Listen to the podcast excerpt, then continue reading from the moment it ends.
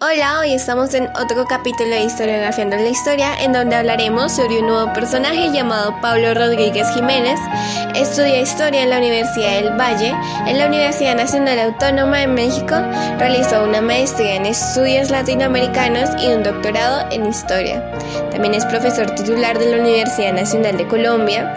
Algunos libros de su autoría son Seducción, Amancebamiento y Abandono en la Colonia, Cabildo y Vida Urbana en el Medellín Colonial, Sentimiento y Vida Familiar en el Nuevo Reino de Granada, Testamentos Indígenas de Santa Fe de Bogotá. También ha coordinado Placer, Dinero y Pecado, entre otros libros.